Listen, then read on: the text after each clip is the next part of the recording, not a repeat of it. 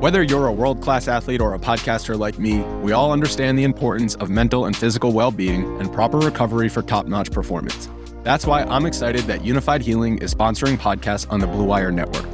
Unifyd Healing is a new and super innovative global network of wellness centers powered by Energy Enhancement System, or EE System. If you haven't heard of the EE System yet, then you'll want to listen up. This technology promotes wellness, deep relaxation, purification, and rejuvenation. Wherever you are across the globe, access to a center is easy and affordable. Interested in experiencing the EE System technology for yourself? Go to unifydhealing.com slash bluewire to learn more and find a center near you. That's unified, U-N-I-F-Y-D, healing.com slash bluewire. No material or testimonials on the Unifyd Healing website are intended to be viewed as medical advice or a substitute for professional medical advice, diagnosis, or treatment. Always seek the advice of your physician or other qualified healthcare provider with any questions you may have regarding a medical condition or treatment and before undertaking a new healthcare regimen, including EE system. Before history is written, it's played. Before it's frozen in time, it's fought one shift at a time. Before it's etched in silver, it's carved in ice. What happens next will last forever. The Stanley Cup Final on ABC and ESPN Plus begins Saturday.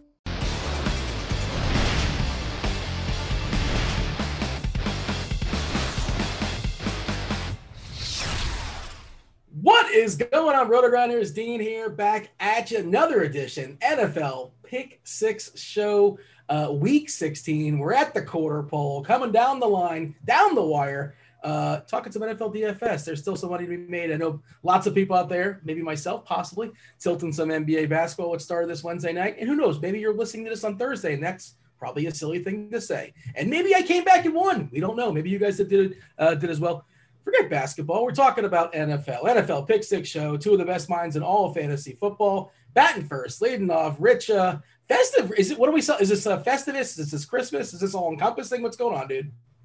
Uh, yeah, we we do tr- traditional Christmas around these parts. Uh, so uh, yeah, you know, kids are all excited. Everyone's been home from school all week. It's been a, a, a grinding week. You know, week 16 of getting this content out with everyone, you know, kind of home. But we're making it happen. Uh, excited that there's only kind of one like weird week left, and this is a weird week in itself with the one Friday game, the three Saturday games, and then the Sunday slate, uh, which seems to be gutted by all good plays. Can I be the first person to say that week 17 is an information slate? Am I first? It's an information slate. I know that's the thing that everybody says on week 17 because you know that's just kind of what we do in the industry. Hey, uh, John, uh, how about yourself? Any? I have many airing grievances apparently clearly stocked up. I apologize for derailing the show. Let's keep it on task. Let's let's stay in my lane. John Daigle from Roto World uh, Football. We excited as far, as far as week 16. How how are the season long streets going? How's the DFS streets going for you? I'm in the finals of the Roto World Friends and Family League that actually Reeves is in as well. Uh, it oh. seems like a lot of people just punted that league this year because it was so crazy. Uh, season long this year was not the best idea to try to tackle 10 plus leagues as we normally do in the industry. But yeah, everything's going well. Um, if you had not already attacked Amazon to send gifts even two days, you can't do that anymore because I tried it this morning. So you're kind of just SOL right now. But uh, a lot of things out of the way right now. Yeah, it's good uh, a winter coming in as well. I played winter golf this morning, which in Texas is 60 degrees still here, but That's a cold nice. front coming in tomorrow. So it's going to get slightly worse for the holidays. But yeah, everything going well. Glad to hear that. Uh, the formula, a little bit different. You mentioned it's kind of a funky week, a little bit different this week. We're going to touch on the three game Saturday slate. Of course, that's Tampa at Detroit, San Fran at Arizona, Miami versus Vegas. And then uh, we focus on two games, two games instead of three because we can't go forever. Two games in the main slate. We're going to talk about Atlanta, KC, Philadelphia, Dallas. Then we're going to bring it all back and talk about specifically the main slate. Uh, you know, what quarterbacks we may have missed as far as, you know, that, that didn't hit in the main games, what running backs, what receivers, and uh, what tight ends. I'm sure there's going to be a lot of those for sure. Uh, we don't talk about Buffalo, New England, Tennessee, uh, Green Bay is getting thrown out in the Thursday game. Uh, Minnesota. Could have used could have used Green Bay, Tennessee on this on the main. Slate. Oh baby, oh yeah. that would have been lovely. What you know? Come on, flex it back in, or is that was that flexed out, or I don't want to know. That they can only flex Sunday night. Is that what's going on? it's the best game of the entire week, and we don't even get to it this week. Yeah, that's a bump. But showdown slate. It's going to be showdown season. That'll be good times for chase any sort of losings. If you happen to lose, in the off chance you happen to, happen to lose, you can chase that on Monday night. That'll be good times for sure. Uh, all right, so Rich, set the table as far as uh, you know the Saturday slate, the three gamer: Tampa, Detroit, San Fran, Arizona, Miami, Vegas. Biggest team total. One of the biggest team totals on the board as far as the entire week? Tampa Bay at Detroit. Uh, is that the first place we're starting? Are we starting with with we going back to Leonard Fournette? Is like that one of the key pieces because he's still cheap and it's probably still his backfield and. You know, we live in the world of a salary cap, so I guess Fournette is one of our quote unquote least cash pieces.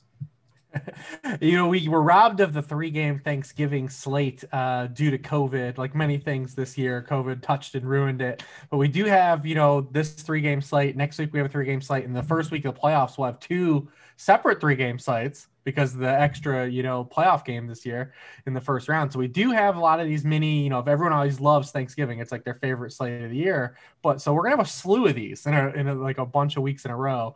But yeah, when you look at this game, especially if it would have been in the main slate, we would have probably talked about it given its total. Um, the Lions are just uh, they are just bleeding out at the end of the season. You know, they, you know, they you know they fired their head coach already. This defense is just a train wreck. They are currently right now now, allowing the most non uh, passing fantasy points per game to the opposition 87.1 PPR points to divvy up uh, to opponents per game.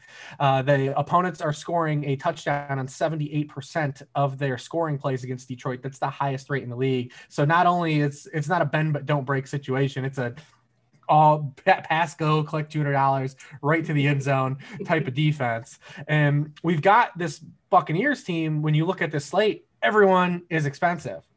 And so it's like really hard if this is a game you want to circle and say, yeah, I'm just going to load up on Buccaneers. It is very hard uh, to do. Uh, obviously, the guy that sticks out the most is like people are going to be drawn to is Leonard Fournette. Uh, you know, he kind of got the backdoored his way into two one yard touchdowns, guys getting tackled at the one yard line. He comes and cleanups the mess.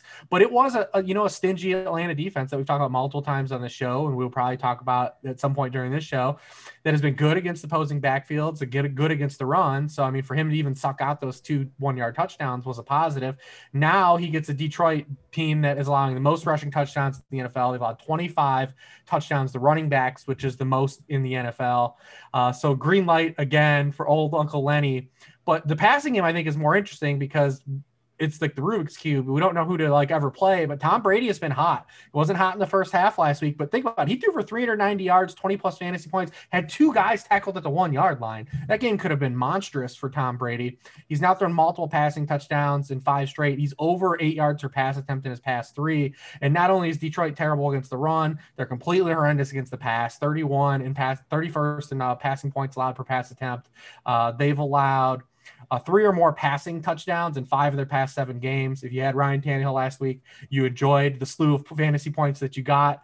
Um, and then we just have to sort out who we want to play with them. But the Buccaneers are in a great spot to hit that high implied team total they have of over 30 points.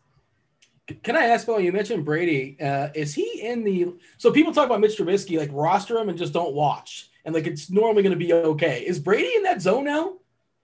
No? I mean, this offense seems to go through definitely peaks and valleys, and you know, we they just look awful at times, and then there's times they look like they're you know a complete juggernaut. Uh, I, I'm very excited to see what we get from them in the postseason. All right, what do you have for me there, Daigle? As far as the Bucks, you know, uh, yeah, they're pricey. oh, Daigle's uh, he's disappeared on us apparently. So, Rich, oh. I'm going to stay with you. How about that by default? Mm-hmm. Let's uh, light it up. let me know when Daigle comes back when he's good to go. Um, yeah, do we run it back as far as the other side, as far as Detroit? I assume Stafford's going to give it a go once again. He's a tough dude. By the way, you, I'm sure you saw it, that ridiculous no look pass oh, last yeah. week. I didn't see it live, like I didn't see it on Red Zone, but I saw it on Monday, and I'm like, that was like Mahomes like that was an incredible. The, the needle he threaded and not even looking. Is that that's that's that's skill, right? I think that's skill. That was yeah. I mean, listen, Matthew Stafford's a you know a pretty solid quarterback. Man. He's had a really you know nice career and a lot of bad teams, but I mean, obviously Matthew Stafford can play. There's a reason he was drafted first overall uh, and has lasted this long in the NFL. And got and and honestly, I think when he retires, at his point of retirement, not there'll be more people that will retire after him, but I think he'll retire the richest quarterback basically in NFL you know history at the time he wow. retires you know, you look at the, the salaries he's gotten, you know, up into this point and how long he's played. I, I think he'll retire. His career earnings are going to be up there for sure. But yeah, we can run it back here. I mean, this we've talked about this Bucks passing defense a few times uh, on the show that since their bye or since stopping Aaron Rodgers uh, in that week six game, I mean, they really have been kind of giving. I mean, after allowing seven passing touchdowns through six games, they've allowed 20 passing touchdowns over the past eight games, multiple passing touchdowns in seven of the past eight. Um, on DraftKings, I know the the the chat's going to come get us to bring up DraftKings, but Marvin oh Jones is 4,900 on DraftKings. Like for his volume and like upside, that's way too cheap. I know there's a lot of volatility there. If you just look at his game log, he it's the Marvin Jones, you know, roller coaster. He's wide receiver 35, wide receiver five, wide receiver 50, wide receiver three. But those weeks when he hits, I mean, he drops, you know, haymakers, and he's got 24% of the team targets since Kenny Golladay last exit in week nine. He's got over 20% of the team targets in four straight. You can hit big plays on this Bucks defense uh, and then even against tight ends, they've allowed some production. I mean, they're allowing a 72.6% catch rate to tight ends. That's 28th in the NFL. Five and a half receptions per game. That's 27th. Uh, it's a good bounce back spot probably for TJ Hockenson. Stafford himself was just a little hard to trust. You know, he didn't even make it through the game though. Uh, mm-hmm. So just if we get a full run with Stafford, but uh, yeah, I mean, I think there's a couple options to run it back with here for sure on the Detroit side if you want to. Yeah, and again, worth mentioning if you guys are watching this on a replay, this is Wednesday night. We're dealing with Wednesday night information. Things change. We're talking about a Saturday slate. So I ran my 100 optimal. I, I ran 100 quote unquote optimal lineups uh, through our RotoGrinders lineup HQ tool. Uh, what percent of Marvin Jones landed in the uh, the uh, 100 optimal lineups on draft for DraftKings scoring or DraftKings specific? Uh, I would say like 80 percent. 100 percent. Yeah, he's 4,900. I mean, it's, it's a price doesn't really make a lot of sense. Yeah, hundred percent. And uh, Leonard Fournette, boy, ninety-two percent. What can go wrong? Uh, you, you mentioned right. Hockenson. It's basically Hockenson or Waller. You have the money for either one of them. Do you have a preference as far as Hockenson uh, versus Waller? We haven't talked about Waller just yet. The matchup there, I believe, first time at two Hawaiian-born uh, quarterbacks, right? Mariota and and Tua. Well, looks like Carr's going to play now. He oh, really? Did. I miss that? Carr oh. practiced in full today. Uh, you know, when your backup plays really well, you, you know, your groin starts feeling a little better uh, really soon. Um, yeah, he did practice in full, so keep an eye on that. I mean, between the two, though, I don't think if you can afford it, obviously, like you say, like the, the Dean quote, we live in a, sal- a world of salary cap.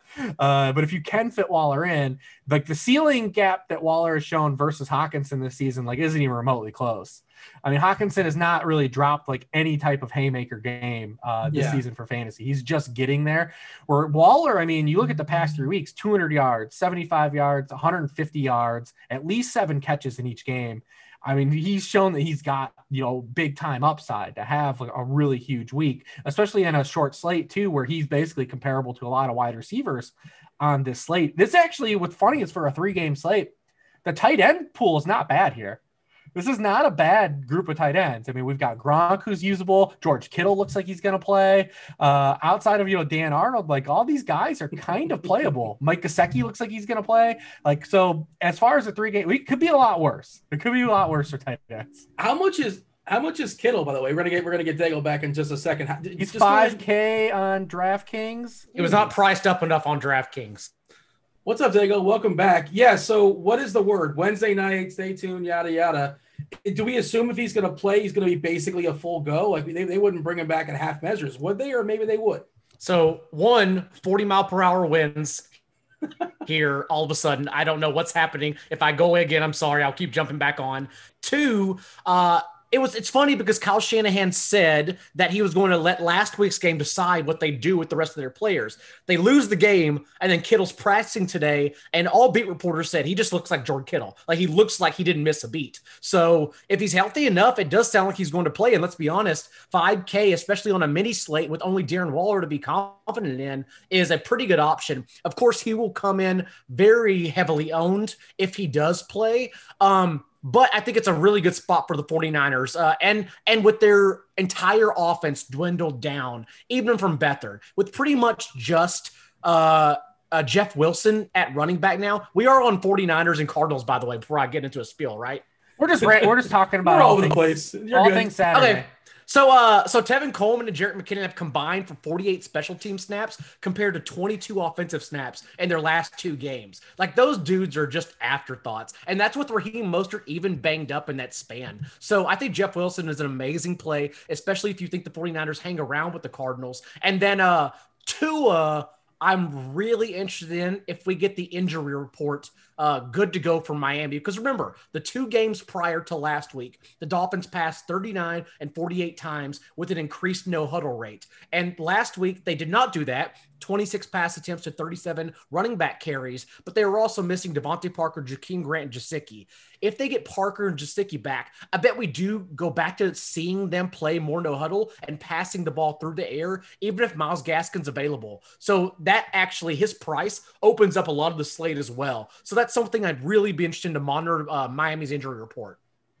I'm just looking through, and it's so weird. They got three game slate, and you know, Hribar was talking about the tight end pool is not bad when you consider that lineup construction wise, you know, if you get Kittle back, I don't think it's completely insane in tournaments to play two tight ends.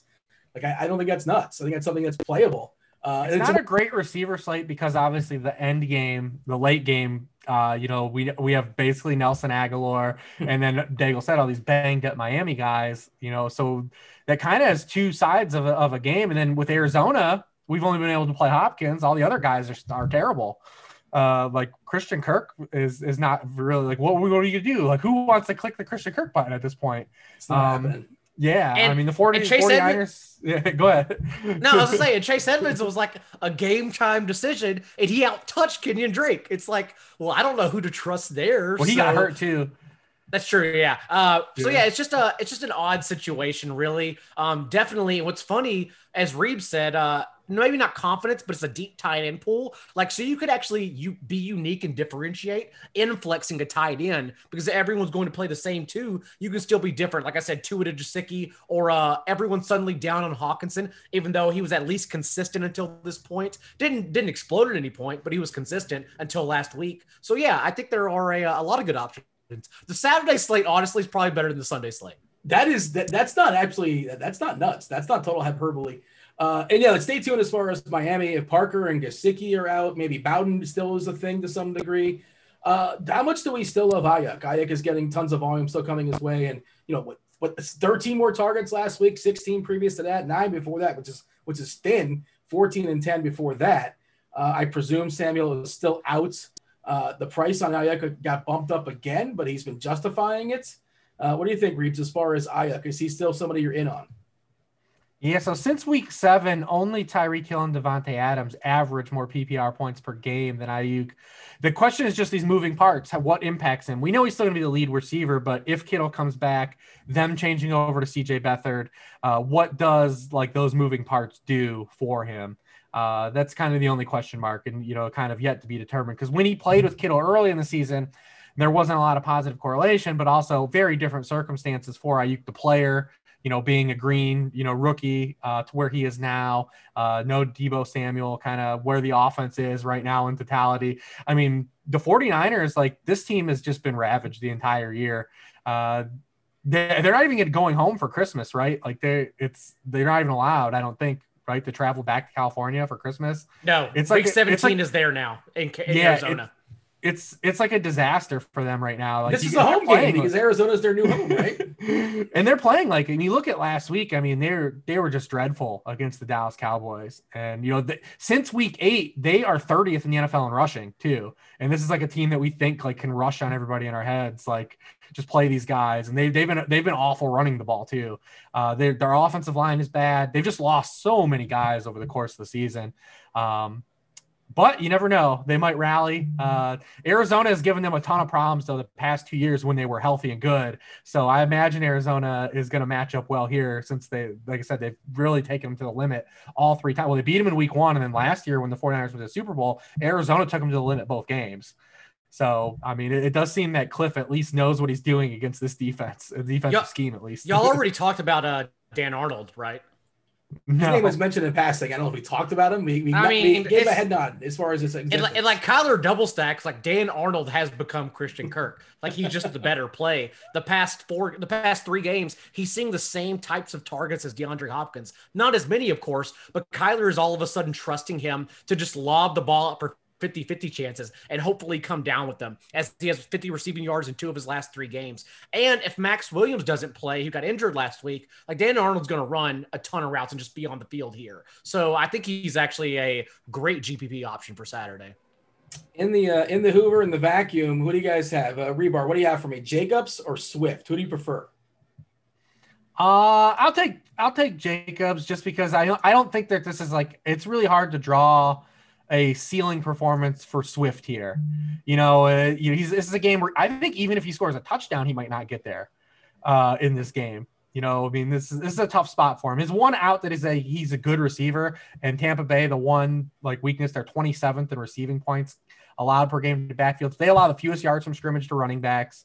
Uh, it's it's really tough. It's really tough to see them, especially as huge dogs too, uh, for Swift to like really have a ceiling game here. Where at least Jacobs, you can at least say if the game script lines up for them, Miami can be run on. He could get in the box once or twice. Uh, I'll I'll say if you twist my arm, I'll go one up on uh, I'll go Jacobs. And uh, Diego, how much are we prioritizing Hopkins?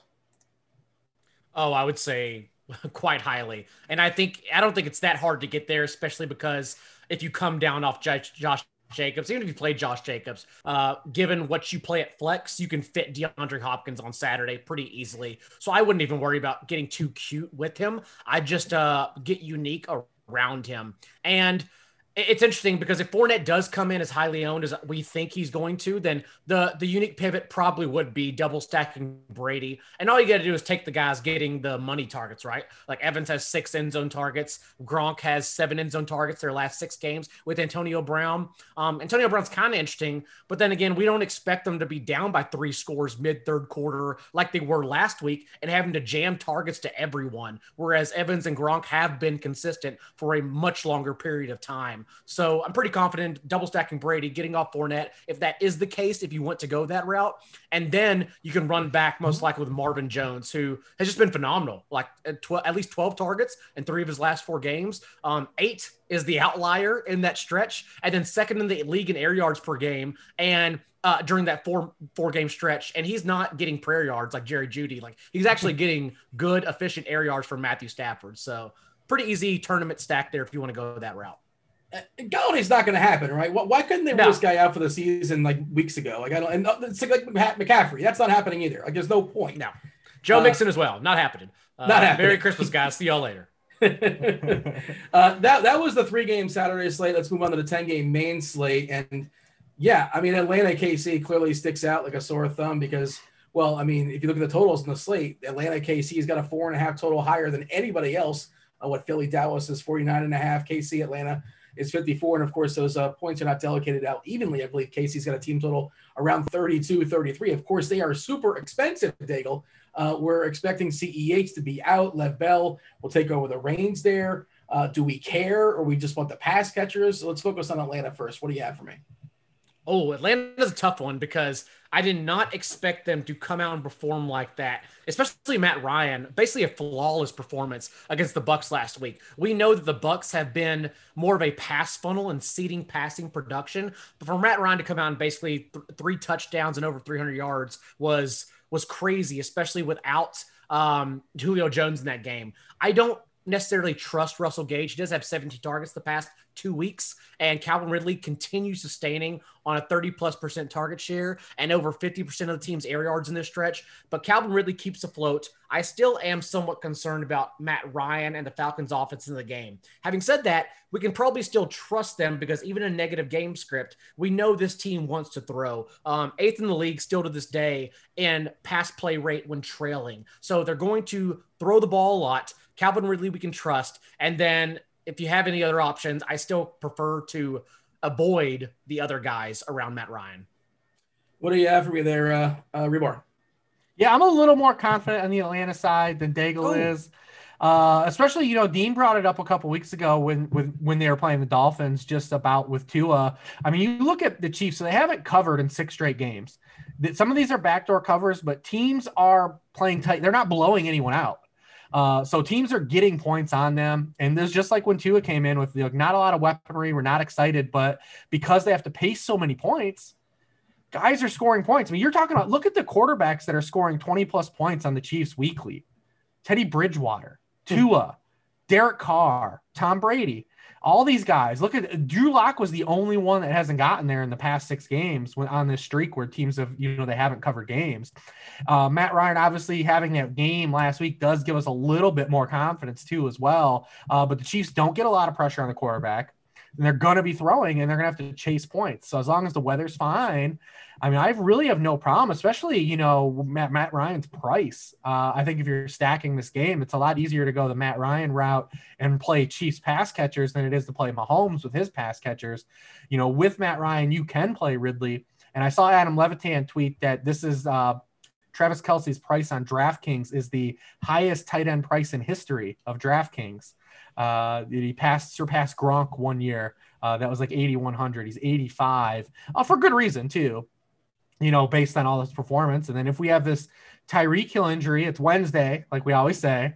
Uh, if Tyreek's injury kind of lingers on to the weekend, and you know Tyreek is a Ferrari man, like he can't he can't kick it into that that, that super gear that you know that's kind of his bread and butter, scoring those long touchdowns. I mean, on deep balls, he has double the passing touchdowns, uh, receiving touchdowns than the next closest guy, which is you know Calvin Ridley or Justin Jefferson uh, with and Calvin Ridley uh, with four. He has eight of them. Uh, and Atlanta is a team that's been giving up a lot of big plays, and we've seen it again with Antonio Brown and Mike Evans had a hundred his first hundred yard game in a game that Chris Godwin played in. Uh, you know, there's a, a, good chance I think that Atlanta can still score points. Uh, the problem, like you say, the Chiefs guys are all expensive. I don't know what we're going to do with this Tyreek injury. If we want to get on Mecole Hardman, if we want to get on Demarcus Robinson and do this again, we've got this injury to Clyde Edwards-Helaire. Before Clyde Edwards-Helaire, the, the Chiefs picked up Le'Veon Bell. Clyde Edwards-Helaire was averaging 21.3 touches per game he wasn't getting there in the box. He wasn't getting those touchdowns, but like the opportunities for him were still there, And like a as like a fringe RB one level. Will we get that with Le'Veon Bell? Atlanta only running backs only scored 26 and a half percent of the PPR points against the Falcons that they've allowed. That's the lowest rate in the NFL. They have been kind of a pass funnel too as well. And then on the other side, listen, if you're game blocking this game, Raheem Morris, they're gonna start Ito Smith and he is just free. He's 4K and 5K on both sites. Am I endorsing Ito Smith? I am not. I'm endorsing his price and opportunity in this game. That's all. so I, I, want to talk on that because if you are fairly confident in the Falcons offense and like the spot, that's the unique way to get ownership on Ito Smith because everyone's going to play him in tournaments. Thus, you double stack with the confident options Matt Ryan, Ito, Calvin Ridley, because even a negative game script, that's why I wanted to play Ito Smith. Not only the price, but we know he's going to be out there as a pass catcher in any mm-hmm. come from behind negative game script. Um, we're trending towards Todd Gurley, potentially even being healthy scratched here. Todd Gurley, Brian Hill, both contracts are up at the end of the year. They have two games for to see what Ito Smith has, even on a rookie deal. We'll see what how injury reports shake out Sunday morning, but I'm pretty sure they actually are going to feature him. And I don't care about his carries whatsoever, even though he has averaged four and a half yards per carry over the last month. I just think he's going to be involved in the passing game. So that's a double stack. And then as we talk about weekly, um, you know, winning tournaments here, it's become really you can confidently double stack offenses and not have their quarterbacks with them because they're confident players. We've seen it time and time again with Jefferson and Cook, with T.Y. Hilton and Jonathan Taylor. So the Chiefs are also an amazing way to attack that. Travis Kelce or Tyreek Hill and or uh, Mecole Hardman. So that getting Matt Ryan involved, if you are confident in him, actually is a very unique way to approach this game, especially because you have to have pieces. Uh, the Chiefs team total is four points higher than anyone else on Sunday. Like they're they are just far and away the best offense to play this week. And so I just think you have to have at least two pieces from their team in this slate. Yeah, I mean they're really interesting fades for you know the tournaments as well. By the way, Ito Smith, I'm fairly certain in my DFS career, I'm like 0 for 17 and get it and be on the right side of Ito Smith. I've never, never landed on the right side of him. Daigle, you want to take a shot in this? Uh, you know, if Hill is out, and you would think KC would err on the, side of caution. They're thinking about February. They're not thinking about this week necessarily. Uh, you know, is it Hardman? Is it Robinson? Is it Pringle season? Probably not. Watkins, uh, or is it just like throw some darts and who knows? So Tyreek Hill only missed a few games last year, and in those games, it was Mecole Hardman, and he did actually average over two yards per route run in place of t- uh, Tyreek Hill on the boundary, as opposed to when he got shoved to the inside and averaged fewer than one yard per route run. He's been a more efficient player in his career when he's been asked to play on the outside than the slot. Uh, a lot, I think Sammy Watkins, if he comes in under own, will also be a very good pivot. Again, I want pieces of this offense, but at 3,100 for a slate that even with Ito Smith's baked in is still begging for for salary relief. Like it's so tough to go anywhere else. Like I'm totally fine with Hardman. All right. Um, I mean, uh, do we Lev Bell will be excited or not so much? Doesn't sound like maybe he's really excited about Lev Bell. He's uh, a home. He's a home running back of a ten, uh, the ten point favorite. I mean, it's kind of one of those like the matchup's not good objectively, but it's like always a spot you would say you have to, right? Like you have to have some because the spot screams like this is what lays out good fantasy. But he's got uh, the like Daniel said, the highest team total, ten point home favorite. running back. Yeah, I mean, he might pull a Fournette. Can, can catch the ball. Can catch the ball. Yeah. yeah. Mm, Although I mean, last week's like one target was disconcerting. Like I would have liked to see more than that, but but yes, can catch the ball. Can yeah. It. Well, that was one of the things when Clyde Edwards-Helaire got drafted and everyone was talking about the fit. Since Mahomes has been with the Chiefs, they actually are not amongst like the high like league, uh, you know, targeting running backs because Mahomes can uh, complete passes to wide receivers and tight ends, uh, but they actually aren't like a heavy running back target team as much as people think they are. They use their backs in the passing game in the red zone, but in totality like Mahomes is good enough to get the ball to their actual playmakers. Where's uh where's Kelce at in terms of uh, receiving yards compared to the all all receiving people, including wide receivers? Is he, is he still he leads the NFL, one? right? I, am just curious if that narrative is still a thing. Is that still alive? I assume it yeah, is. He, yeah, I mean he's got first of all he has eight catches in, in seven straight games. That's ridiculous. That seems like a lot. It's, it's only happened three other times in league history. None were tight ends. Um, a couple of those were like yeah. those handoffs that are their catches, you know, with the air quotes. But we'll take them. Like, we'll take the full. They, point. they even let him do an underhand throw like Mahomes this past week. They yes. just handed it off to him, and then he tried to do the underhand hook.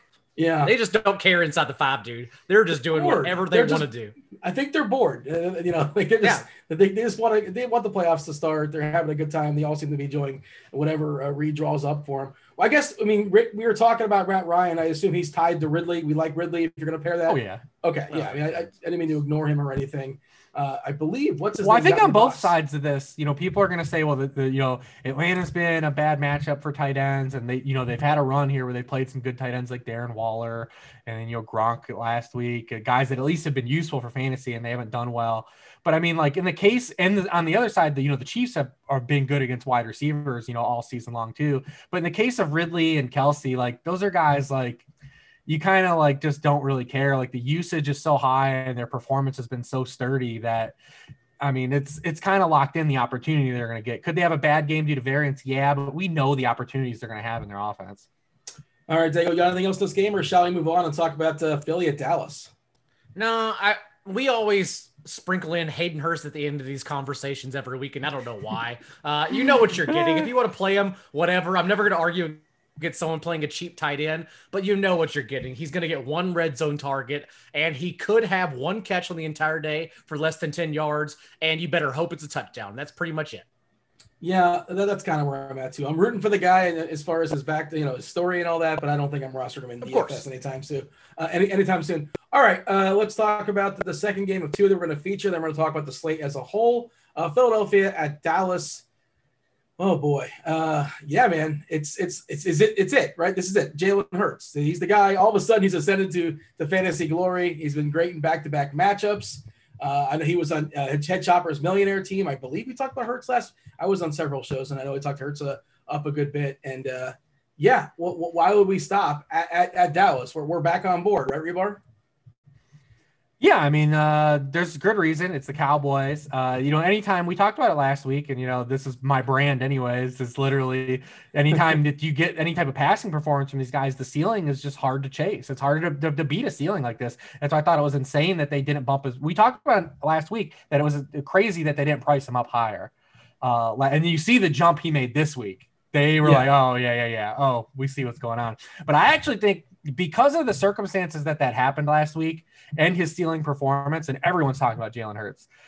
I actually think that it's a great leverage play to just turn to Miles Sanders. Yes. Week. yes. I agree. Because one, we had the fact that the they had all that we talked about. They had a cluster of injuries in their secondary. Uh, no Roddy McLeod, no Avonte Maddox, Darius Slay missed the game. They allowed 11.3 yards per pass attempt to Kyler Murray, a season high, 400 passing yards. Uh, they got shredded.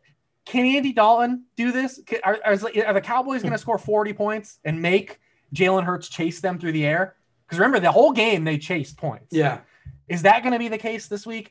I have questions that that is uh, the case. Got Dallas did show up last week and was so functional offense, so fingers crossed. And they did show up against the Vikings a few weeks ago and had a nice back and forth game, so fingers crossed. But because Hurts's price has gone up, because everyone is excited about Jalen Hurts and everyone's talking about st- streaming him and he's a top five quarterback to play in season leagues, play him over this guy. Of, all my questions this week have all been around Jalen Hurts. Who do I play him over? Uh, but Dallas is horrendous against the run still. But, you know, 42% of the yardage they allow has come via rushing. It's the highest rate in the NFL. Miles Sanders played 100% of the snaps, uh, had 18 of 19 backfield touches. And it's just, you know, a, a spot to go away and look at Miles Sanders this week. Yeah, uh, I happen to agree with that, especially for tournaments. I haven't built anything out, and and you know, like you said, 44 throws last week. I, I will take the under on that, and everybody else take the under on that as far as 44 pass attempts, and that was because just the, the script of the game kind of spoke to it, and uh, maybe it's more like the 30 against New Orleans. Of course, he was still running the ball, uh, 11, 11 carries. Oh, yeah. I'm not sure how many of those were actually scripted. Oh, he's still good play. Yeah, uh, yes, it's still very very solid. I mean, do we do we play Dalton like? You, you, don't play Dalton, do you? Hribar like? You talk about the Konami code, and that, that that's your brand, and that, that brand has expanded so much over the last. Everybody's that's good is Konami at this point, right? Like unless I'm missing Herbert, maybe he's like one outlier or something like that. Uh, but all the good quarterbacks are Konami at this point, unless I'm missing something. Yeah, I mean, well, like you know, like so, like the original like Konami Code uh, article was written about guys that like really were were kind of you know quote they were just shitty passers, but like they're Okay. so no one wanted so no one wanted to play them, but they were good fantasy players. You know, the original article was about Tim Tebow and Terrelle Pryor and how these guys were useful. So like a great example of the Konami Code is what Taysom Hill was doing, what Cam Newton was doing early in the season.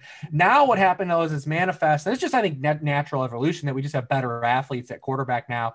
But now we're getting guys that not only can they run, they're good passers too. And when you pair marry both worlds together, that's when you're starting to see like these guys that just can't be paced. You know, I go back to like Cam Newton's 2015, 2016 season when he won MVP. Like, remember, he was such an outlier because he was the only guy doing that. Like, you couldn't like the pocket passers, even the good ones, just couldn't even keep up with him. He was scoring mid 30s. Now we've got a handful of those guys that do that. But that's why, you know, mid round quarterback in season long leagues has replaced mm-hmm. late round quarterback because these pocket passers, Aaron Rodgers is the only pocket passer this year that is even coming close to on a weekly sustainability, like matching some of these guys. Uh, there's a clear cutoff of like the top passers and what they're able to do with their legs. Uh, and it's it's changed, you know, fantasy football recently, and some people are still slow to it. I was, I was going to say that's why Zachariason, our buddy, is going to have to change his name to mid-round running quarterback because, like Kirk Cousins and Philip Rivers, as good as they play, and, and Tom Yeah. Brady to some extent, they can't crack the top twelve because they don't have legs. Like you have to pretty much toss for three hundred and four TDs to crack the top twelve now. Um, especially because even someone like Cam Newton, if he throws for less than hundred yards a game, which he's done so often this season, he can't even crack the top ten with his legs. It comes down to doing both now because so many players are doing it. To that point, though, Jalen Hurts, even last week, seven completions, 20 plus yards downfield. The dude just chucks the ball, let alone 29 carries the past two games. So it's, of course, it's everything we like in a quarterback in an up tempo matchup in a game that the Eagles team total has also been increasing throughout the entire week, the largest increase of any team this week on Sunday slate. So yeah, you have to like them. And Miles Sanders. That was actually going to be my leverage conversation as well.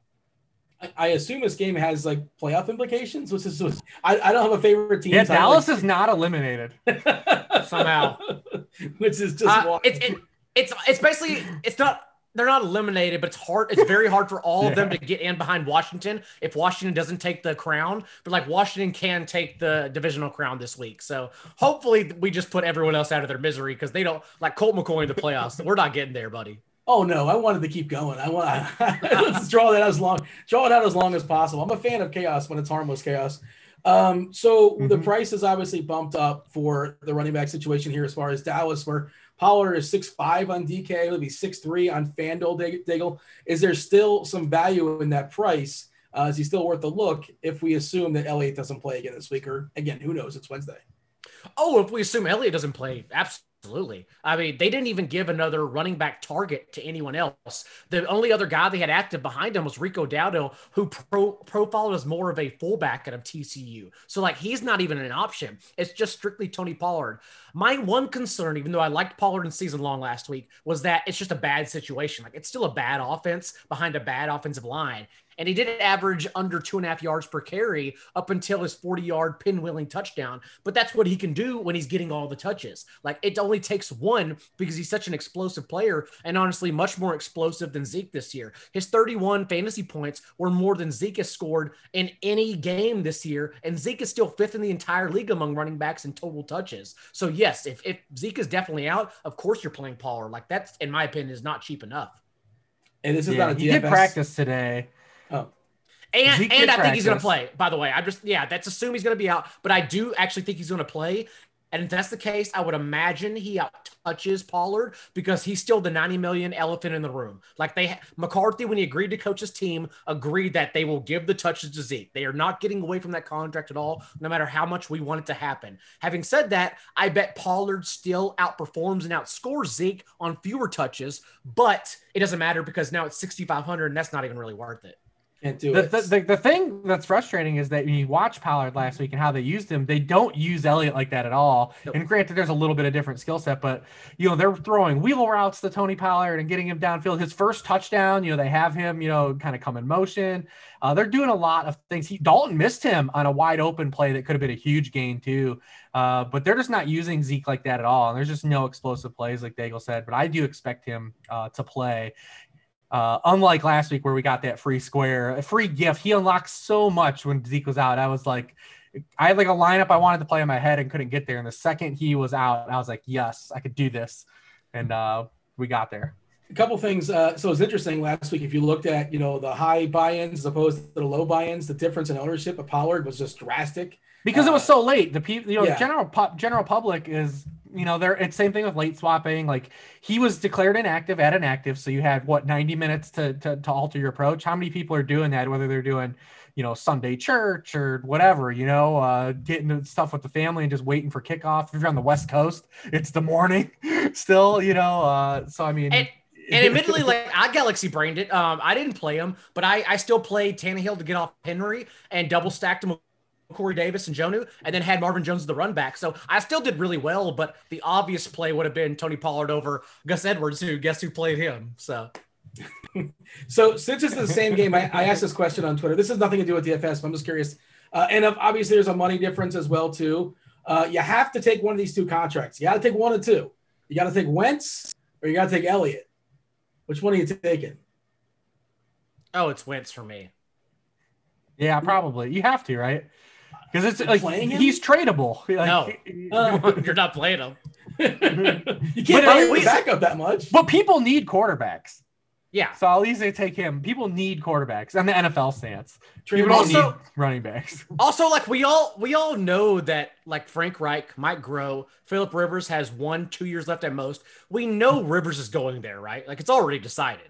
Oh, I'm sorry, not Rivers. Uh Wentz is going there Wentz. for sure. Reunion, yeah. reunion of sorts.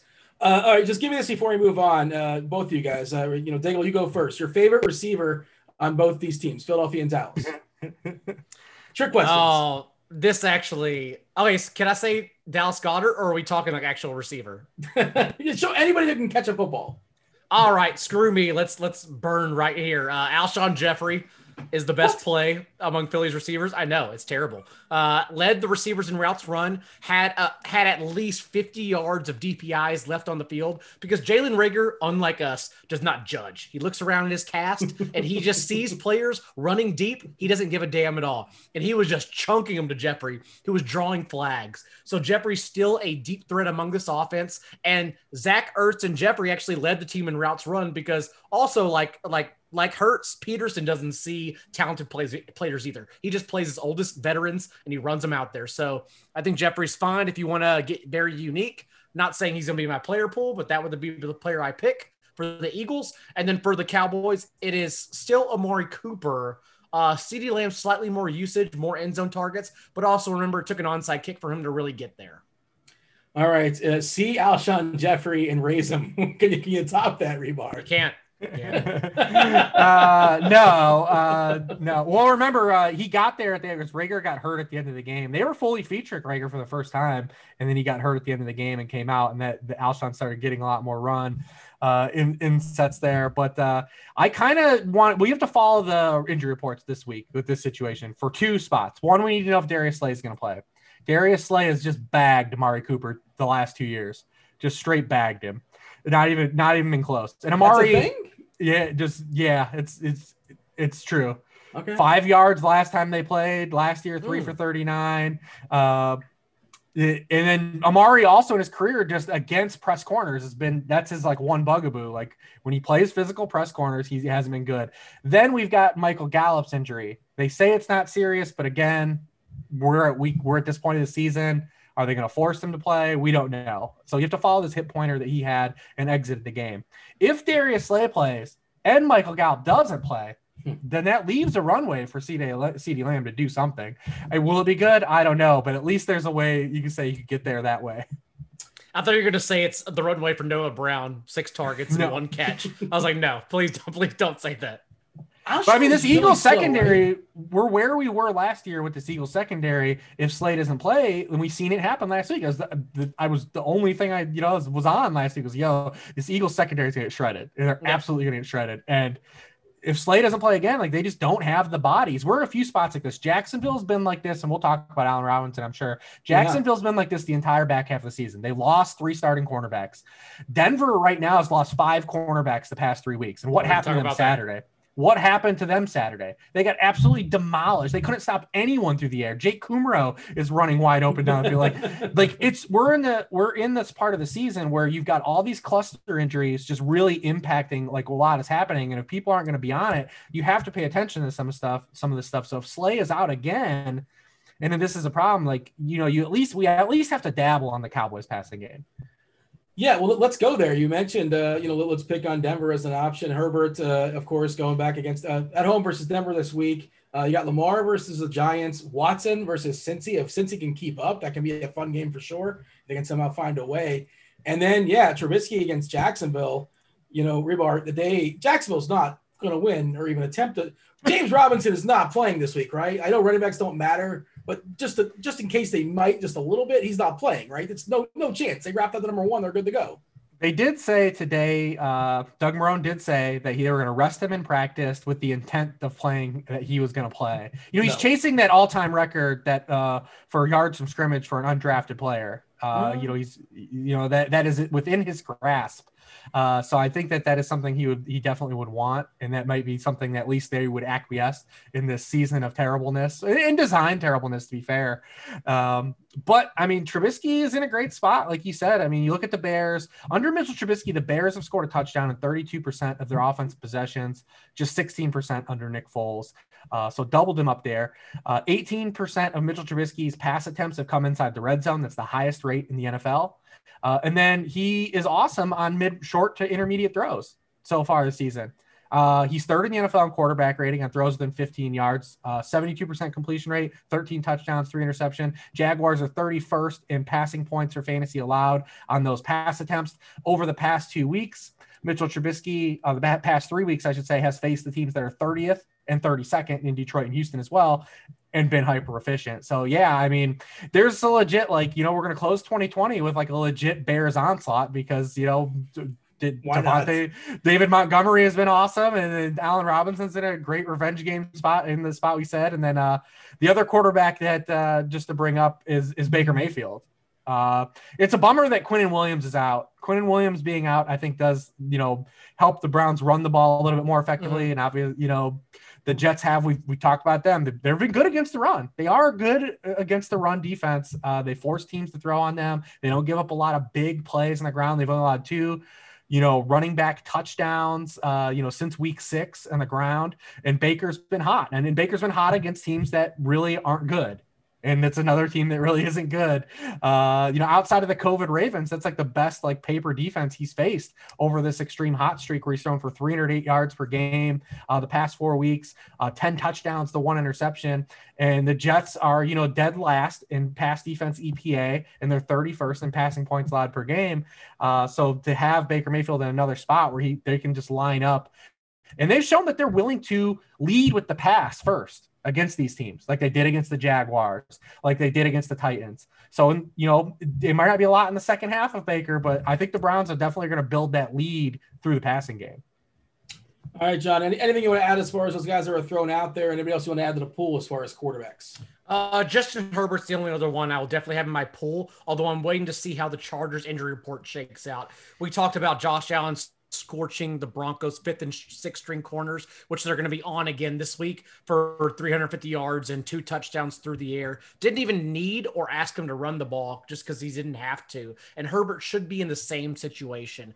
Um, this total is decreasing, but I still keep hitting it for whatever, for better or worse. And I still mm-hmm. like it to go well over because also Drew Lock, we know he wanted to go downfield, but he hasn't done that the past two games. He's only chucked three attempts 20 plus yards downfield in the past two weeks. Whereas we know he's at least better in the shallow and intermediate level of the field. And if we don't get Keenan Allen, although I'd love to see Keenan Allen and Austin Ekeler at full health, 10 days removed from an island game and injury, thus reducing their ownership, and I can play them with Justin Herbert. Um, Jalen Guyton's still an impressive player, 4.3540 at his pro day. Uh, he had the sixth highest SPARQ score among his wide receiver draft class last year in 2019. So I, I just think there's still good players, Tyron Johnson as well. You can play with Justin Herbert for cheap, and no one's going to be on this game, despite the fact that Herbert could easily scorch them. It's a weird week, by the way. You know, running back, uh, we're looking at, assuming McCaffrey doesn't play, Chubb and Montgomery are like the two most expensive running backs in the slate. And you mm-hmm. consider all the good running backs are playing all throughout. And Montgomery league. isn't even like they didn't price Montgomery enough. Like the dude had 33 touches. He's like he keeps on rattling off good games because of the schedule, of course. But like he's still performing every single week. And yet on DraftKings, like for a guy who catches balls, what 7,700? That's crazy there, there, there is still some sticker shock to that name. Like, you know, again, people wouldn't pay 5K like a month and a half ago. And I get it. It also kind of sort of makes sense here. Uh, you, you want to start? Feel free. Uh, John, give us the, the running back rundown. Who's popping for you? Feel free to give more as far as Montgomery, but what else do you have on your list that you're eyeing as far as, uh, you know, thin options, at least at the top? I mean, that was it for Montgomery. They only asked Trubisky to throw 21 times last week, and against the Jaguars, completely decimated defense that we should fully expect to throw in the towel. Of, of course, compete to win, but just throwing the towel on talent. They they have now in the driver's seat for Trevor Lawrence. They're they're done. So maybe they just ask Montgomery to carry 30 plus times again. So he's a terrific play, and I, maybe he won't even have ownership again this week. Uh, Jonathan Taylor didn't get the Steelers bump, even though he probably should have. But the fact is, he's still being used over Nyheim Hines significantly, and his and his salary only reduced $100 against Pittsburgh. Maybe it's not the best matchup, and maybe that is still too cheap. Although Montgomery's the better player, but I think he should at least be considered in player pools. Uh, I already talked about Austin Ekeler, of course, especially off 10 days of injury. Just a, a great player who, remember, what had led the league, led the Chargers as well in targets um, from the running back position prior to last week's game when he was limited in splitting with Kalen Ballage. And then if you want to figure out the Ram situation, I would imagine it's Darrell yeah. Henderson. Malcolm Brown out snapped Henderson last week, but and then again, this depends what you think game script will do.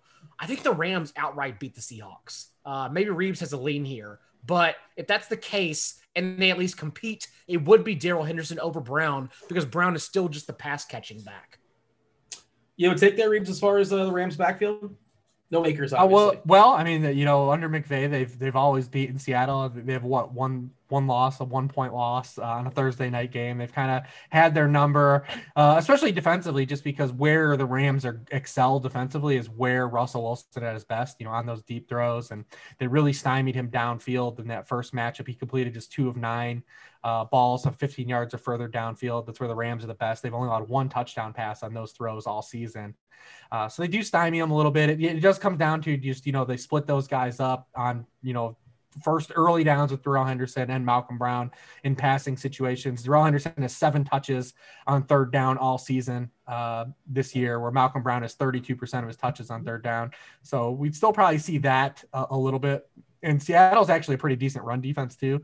But uh, yeah, I think that the Rams get back on trying to space that out. I tried to look at Darrell Henderson earlier in the week, and maybe I'll go back to him. Um, but there, with, there's so many guys pricing that mid range, like we talked about Le'Veon Bell, uh, even underneath, you know, Ito Smith as like a, a, a, deep tournament dart. Uh, he's probably a Jay- better FanDuel play, honestly, since, like you said, we know he's not going to play much on third down.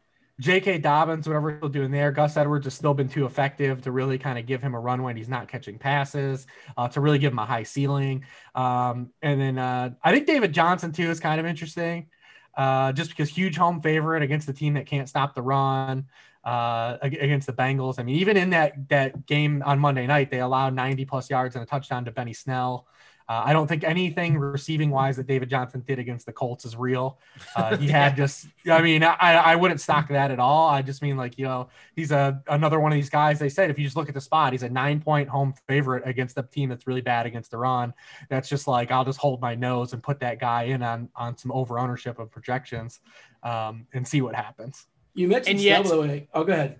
No, I was saying, and yet Gio's probably going to come in higher owned than uh, David Johnson just because he's cheap against the Texans, even though it's a horrendous spot and he just came off an island game with 25 carries that are also I don't put any stock in whatsoever.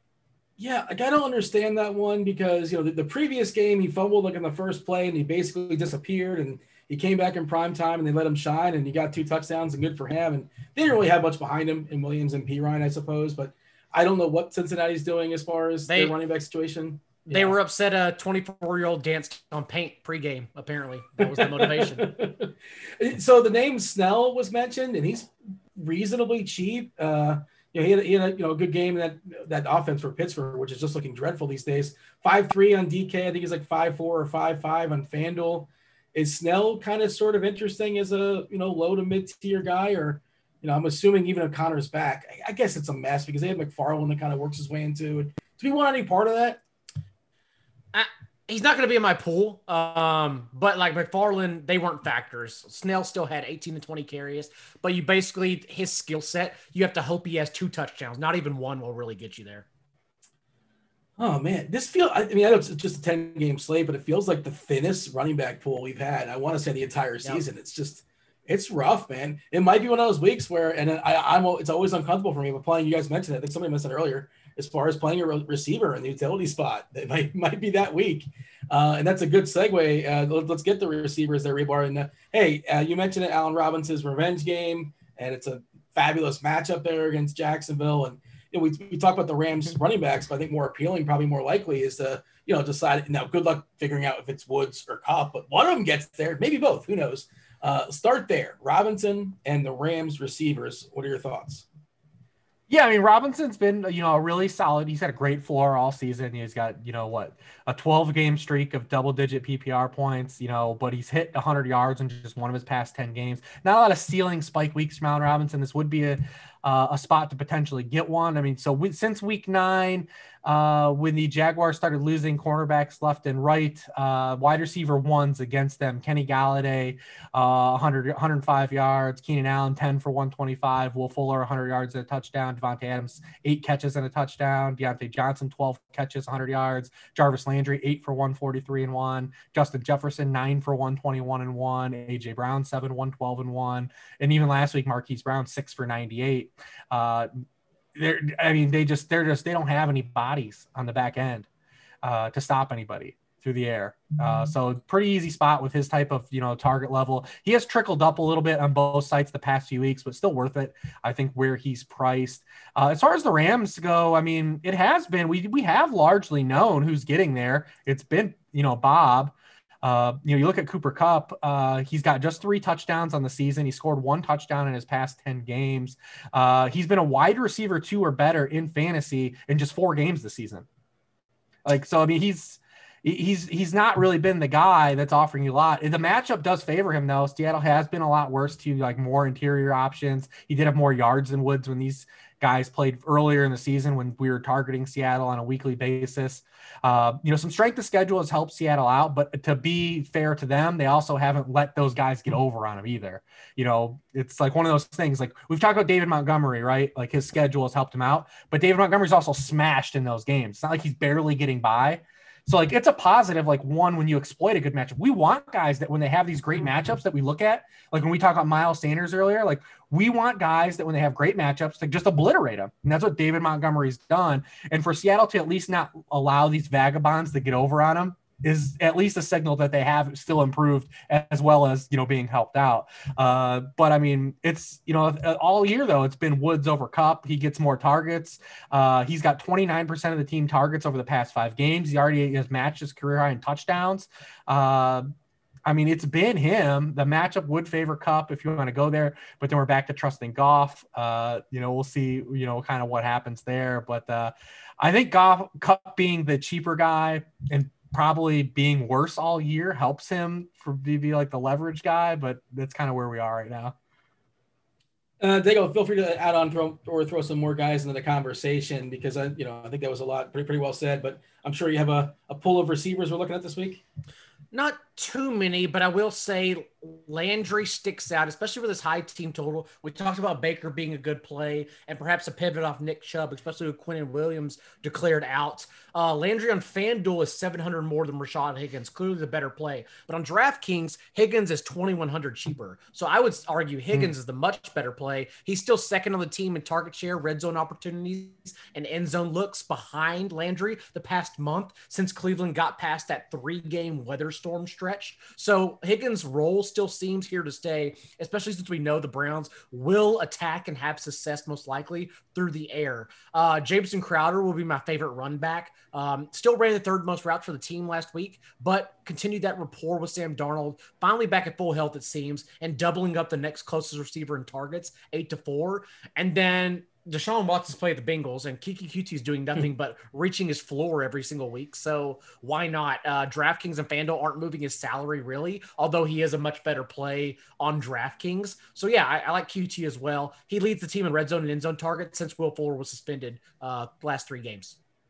Yeah, Cooks is 7K now on FanDuel and 6-1 uh, for, for Coutee. So they bump up a little bit. You guys remember uh, the Seattle Seahawks? You guys remember them? no. What? No. no.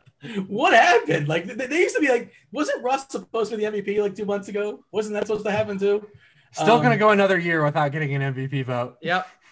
Man, um, uh, uh, last week had a season low in air yards per attempt. Like they were just trying to get the ball out of his hand as quickly as possible. And I mean, Aaron Donald single handedly is the same matchup, the same Washington mm-hmm. front seven. So I would imagine they do that again. They're just going to dump the ball off, making DK and Lockett just useless still. Uh, Tee Higgins looks like a guy that can be kind of an interesting, especially as a run back. I don't know if it helps him or hurts him if, if Boyd is out. I guess he would get more throws his way, but the efficiency might take a hit. Uh, if you have a thought on that, feel free by all means. And I think Terry McLaurin. I mean, we, we got to pick on Carolina, don't, don't we, Hribar? Yeah, I mean McLaurin bounced back. You know, his target share versus Haskins with Haskins versus Alex Smith is uh, you know what four percent higher.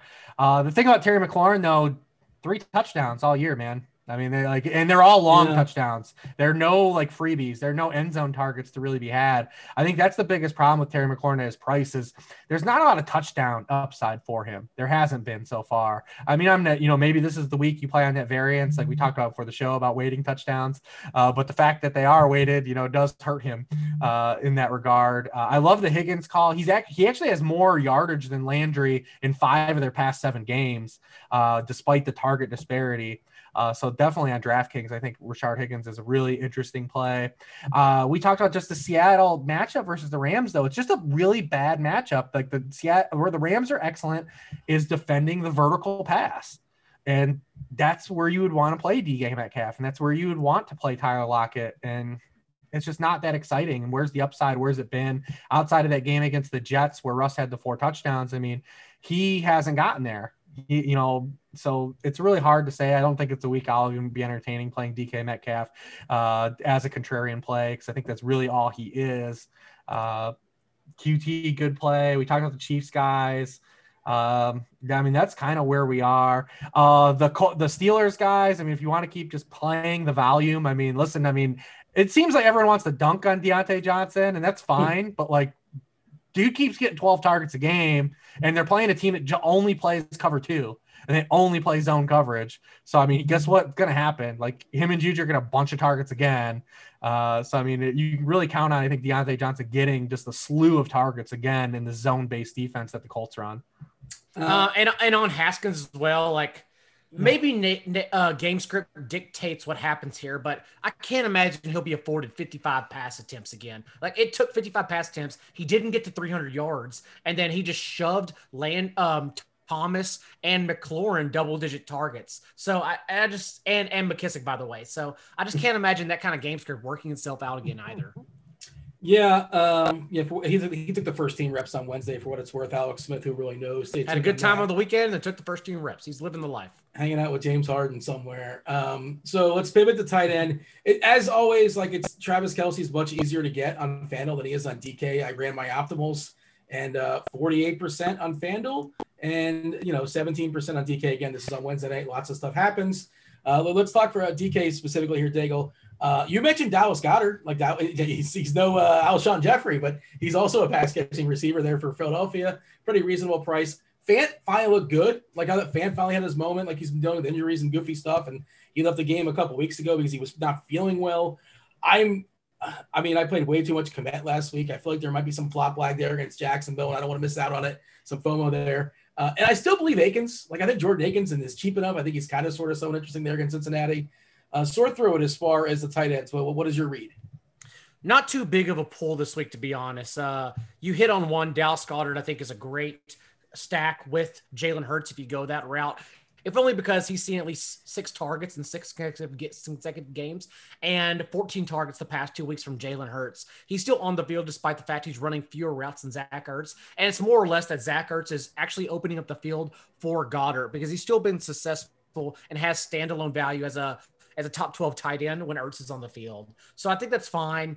I'll probably still like, don't get me wrong, Kelce's so expensive on DK. We've already talked about him, but I'm still very interested to try to find a way up to him. And then mm-hmm. uh, Noah Fant, I think, is a great run back if you play Justin Herbert or any Chargers skinny stacks. Like Drew Lock, like I said, has not been throwing deep the past few games, and but he is accurate underneath the intermediate level of the field where slant where Fant runs those crossing routes underneath, and he just targeting Fant. Unlike Jeudy and the rest of these guys who are struggling from prairie yards, Fant is actually getting accurate targets and getting fed heavily. So I like Fant a lot this week as well. I will say one caveat. I think a lot of people want to play, I could be wrong here, Austin Hooper. But remember that like Austin Hooper had nine targets in three games prior to last week and then emer- emerged last week with six targets. It's like it's just a fake target tree. So I would not buy into that they still have three tight ends or pass catchers there in Cleveland too. I guess worth noting. I, I, did not check the the routes run and all that, but like Njoku, as far as I know, is still a thing, and I guess Harrison Bryant is still a person and available. Uh, is it you're just saying there's some goofy variants? Is that, yeah, is that yeah? I mean, like yeah, the for the past month, once they escaped that weather run, it seemed like Baker started targeting wide receivers as a whole more and getting away from all of his tight ends. Uh, and Hooper popped up last week, I know, and he's cheap on DK, but that's the one. Like I said, every week I fight against one person against the models. Um, that's my model person I'm fighting against this week. Anybody you're fighting against there, Hribar? Is there anybody that, that you didn't miss or we, we, we, didn't focus on as far as tight ends? Um, I mean, Andrew Thomas, we don't think Thomas is going to repeat all those targets again. And he did get a price bump as well, too. Uh, we got to finish strong somehow. this is uh, no, no, with this pool nope. of names. now we do it every week, man. I mean, it's literally, especially like we said, all most of the the, the adequate tight ends are on Saturday, uh, and it's uh, Kelce and a big jump this week. You know, because you've got Andrews, and Andrews, I think it's fine if you want to go to him, but we're going to be paying for these other spots because there's not a lot of value at the other positions that like we feel confident in. Uh, you know, unless one of these running back spots opens up for us that we feel really good about, but we'll see. Uh, and even at receivers, I feel like there's not a great cheap wide receiver week. So especially on like a site like DraftKings, like you've got Hooper at three five, Kmet at three. it's hard to make an argument for our either one, but at least at, at, at three and three five, you can at least you know kind of just hold your candle on some targets and saying like there's a chance they can get double digit points and maybe fall in the end zone. But uh, uh, Logan Thomas got a lot of targets the last three games, but uh, I don't like that 6K and 4 9. I don't really like that area of pay. Like I don't want to, I don't want to allocate my salary, uh, that kind of salary to a tight end if I'm not going to have like real confidence in the guy being good that's pretty much where I'm at. I think it's pretty. I, am generally high low when it comes to tight end, uh, and because the low to mid tier guys, they're all basically kind of sort of the same. They're all just not Travis Kelce. All right, uh, that's the show. We appreciate you guys watching. Uh, do hit the like button, subscribe, the whole deal, turn on notifications, and uh, follow these guys. I mean, they are just let's for the one person out there that's watching, John. Tell the people they can find your stuff, where they can find you on Twitter, the whole deal. Merry Christmas. Uh, I can't imagine you don't know where to find me in week 16, but just in case at J Daigle on Twitter, Rotoworld Football Podcast, and of course, rotoworld.com, and always here on Wednesday night with my friends. Rich? Yep, sharpfootballanalysis.com. Uh, you know, we're wrapping up the season, uh, getting into the playoffs. Uh, postseason stuff will all be free this year, all the worksheet write ups and game write ups and stuff. So look forward to that when we clear these two weeks. And then, really, just happy holidays, everybody. Yeah, I second that as well. We're at third. That uh, happy holidays, Merry Christmas, whatever y'all celebrate. Enjoy yourself. Everybody stay safe. Have a good time. Enjoy your football. Enjoy your week. That was Rich. That was John. I was Dean. This was football. Thanks for watching. We're out of here. Holler.